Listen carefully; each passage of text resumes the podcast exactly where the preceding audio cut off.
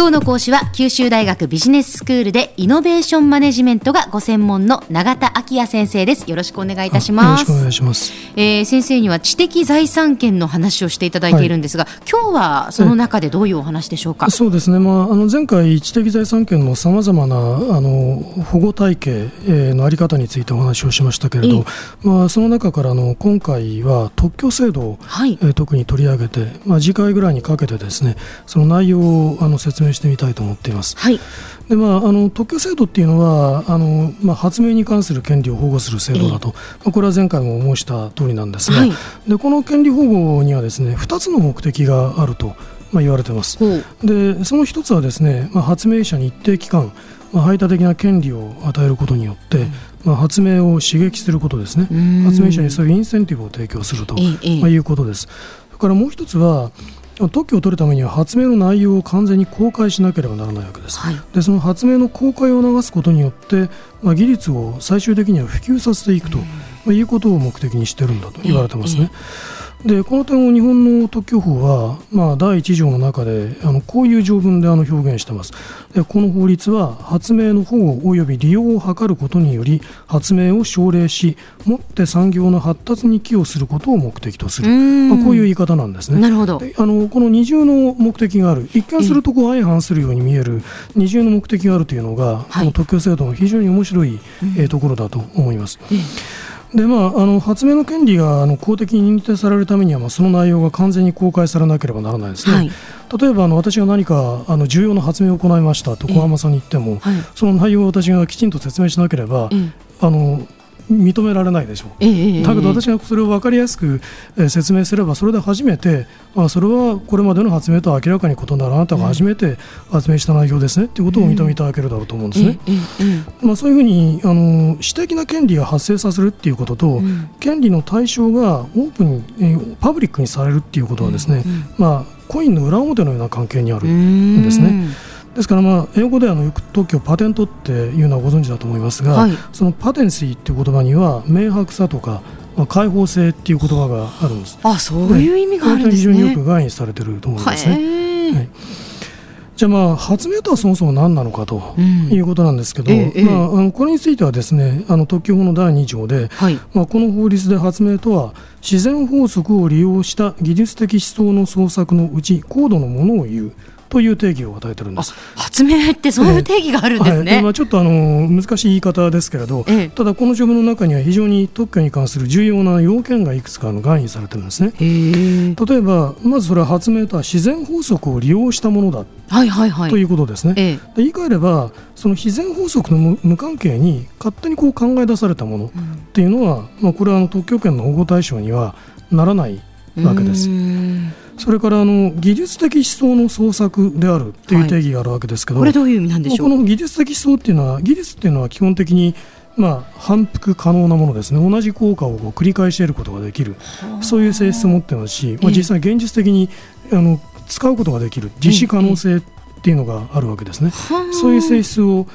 意味してるんだというふうに解釈されてます。なるほど。それからまあ創作であるってことですね。だから創作ですから人間が考え出したものであって、これは発見とは違うわけです。ですから私が例えば何か新しい新品種の蝶を発見しました、といってもこれは特許されない わけですね。はいはい。ディスカバリーっていうのはあのまあ、えー、発発明とは異なる。わけです発見ではなく、はい、あくまでも作り出した、はい、生み出したもの、はい、はい、そういうことですね。ええ、はい。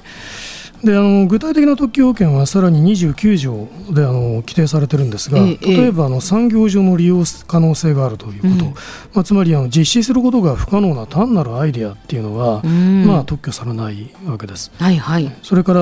まあ、新規性があることですね。新しい、まあ、つまり公然ともうすでに知られているとか、うん、公然と誰かが実施しているというものではない、まあ、公知公用でないっていうことをします、うん、まあ、そういうものだということです、それから容易にまあ考え出すことができないような、まあ、進歩性があるということですね。誰でも簡単に考えつくようなものは、まあ、今でもなく特許されないわけです。ですね。で最後にあの洗顔に記載されていないことという規定があるんですけど、えー、まあ、これはあの先に特許出願された発明の願書に記載されたものではないことというまあ意味ですね。まああの先にこう出願されたものと明らかにこう異なっているということが、まあ、求められているわけです。はいまあ、特許要件についてはですねあの以上申し上げたことのほかにあの32条で、ええ、あの不特許自由っていうのが定められてまして、はい、そこであの公序良俗に反するような発明っていうのは特許しませんということがあの明記されています。まあ、例えば、はいまあ、偽札作りの技術なんていうのは、まあ、いかにあの優れたものができてもこれは特許されないわけです。まあ、そう当然ですよね。はい。まあそのところで今あの洗顔に記載されていないことっていうことを言いましたけど、ええ、この特許要件はですね日本の特許制度が、まあ、先に出願された発明に優先的に権利を付与するという制度これ洗顔主義って言いますけれど、まあ、その立場を取っているということとまあ関連しているわけです。はい、まあ、一方であの出願のタイミングにかかわらずに先に発明を行ったということが証明されれば、ええ、まあ、その出願人に優先的に権利を付与する制度というのもあります、うん、まあ、それはあの先発明主義、うん、というんですけれど、まあ、このようにあの特許出願の手続きにはいろいろなルールがあるわけですね。はあ、なんかもう発明して特許取りたいって思ってる方 たくさんいらっしゃるでしょうけど、やっぱり特許を取るっていうのはかなり難しいことなんですね。えー、まあそうですね。えー、ただまあルールをあの十分にこう理解していらっしゃれば、はい、それをうまくあのビジネスにもちろん使っていくことができるわけですから。えーまあ、その辺のことを、えー、これから少し詳しくあの、お話をしていきたいと思っています。はい、はいでは先生今日のまとめをお願いいたします。はいえまあ、あの発明を保護するための特許権の取得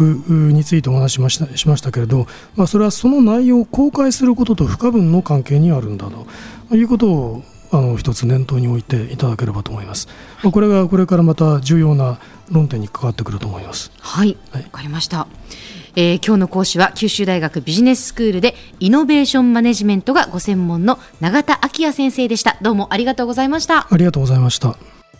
さてビビックモーニングビジネススクールはブログからポッドキャストでもお聞きいただけます。また毎回の内容をまとめたものも掲載していますのでぜひ読んでお楽しみください。過去に放送したものも遡って聞くことができますビビックモーニングビジネススクールで検索してください。ビビックモーニングビジネススクール。お相手は小浜もとこでした。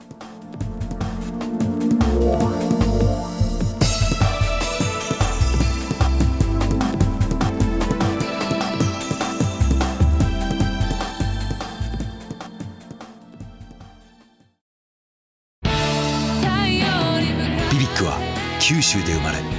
九州の人たちに光を届けています。九州のお客様が光り輝くように。それが QTnet の変わらない思いです。キラキラつながる QTnet。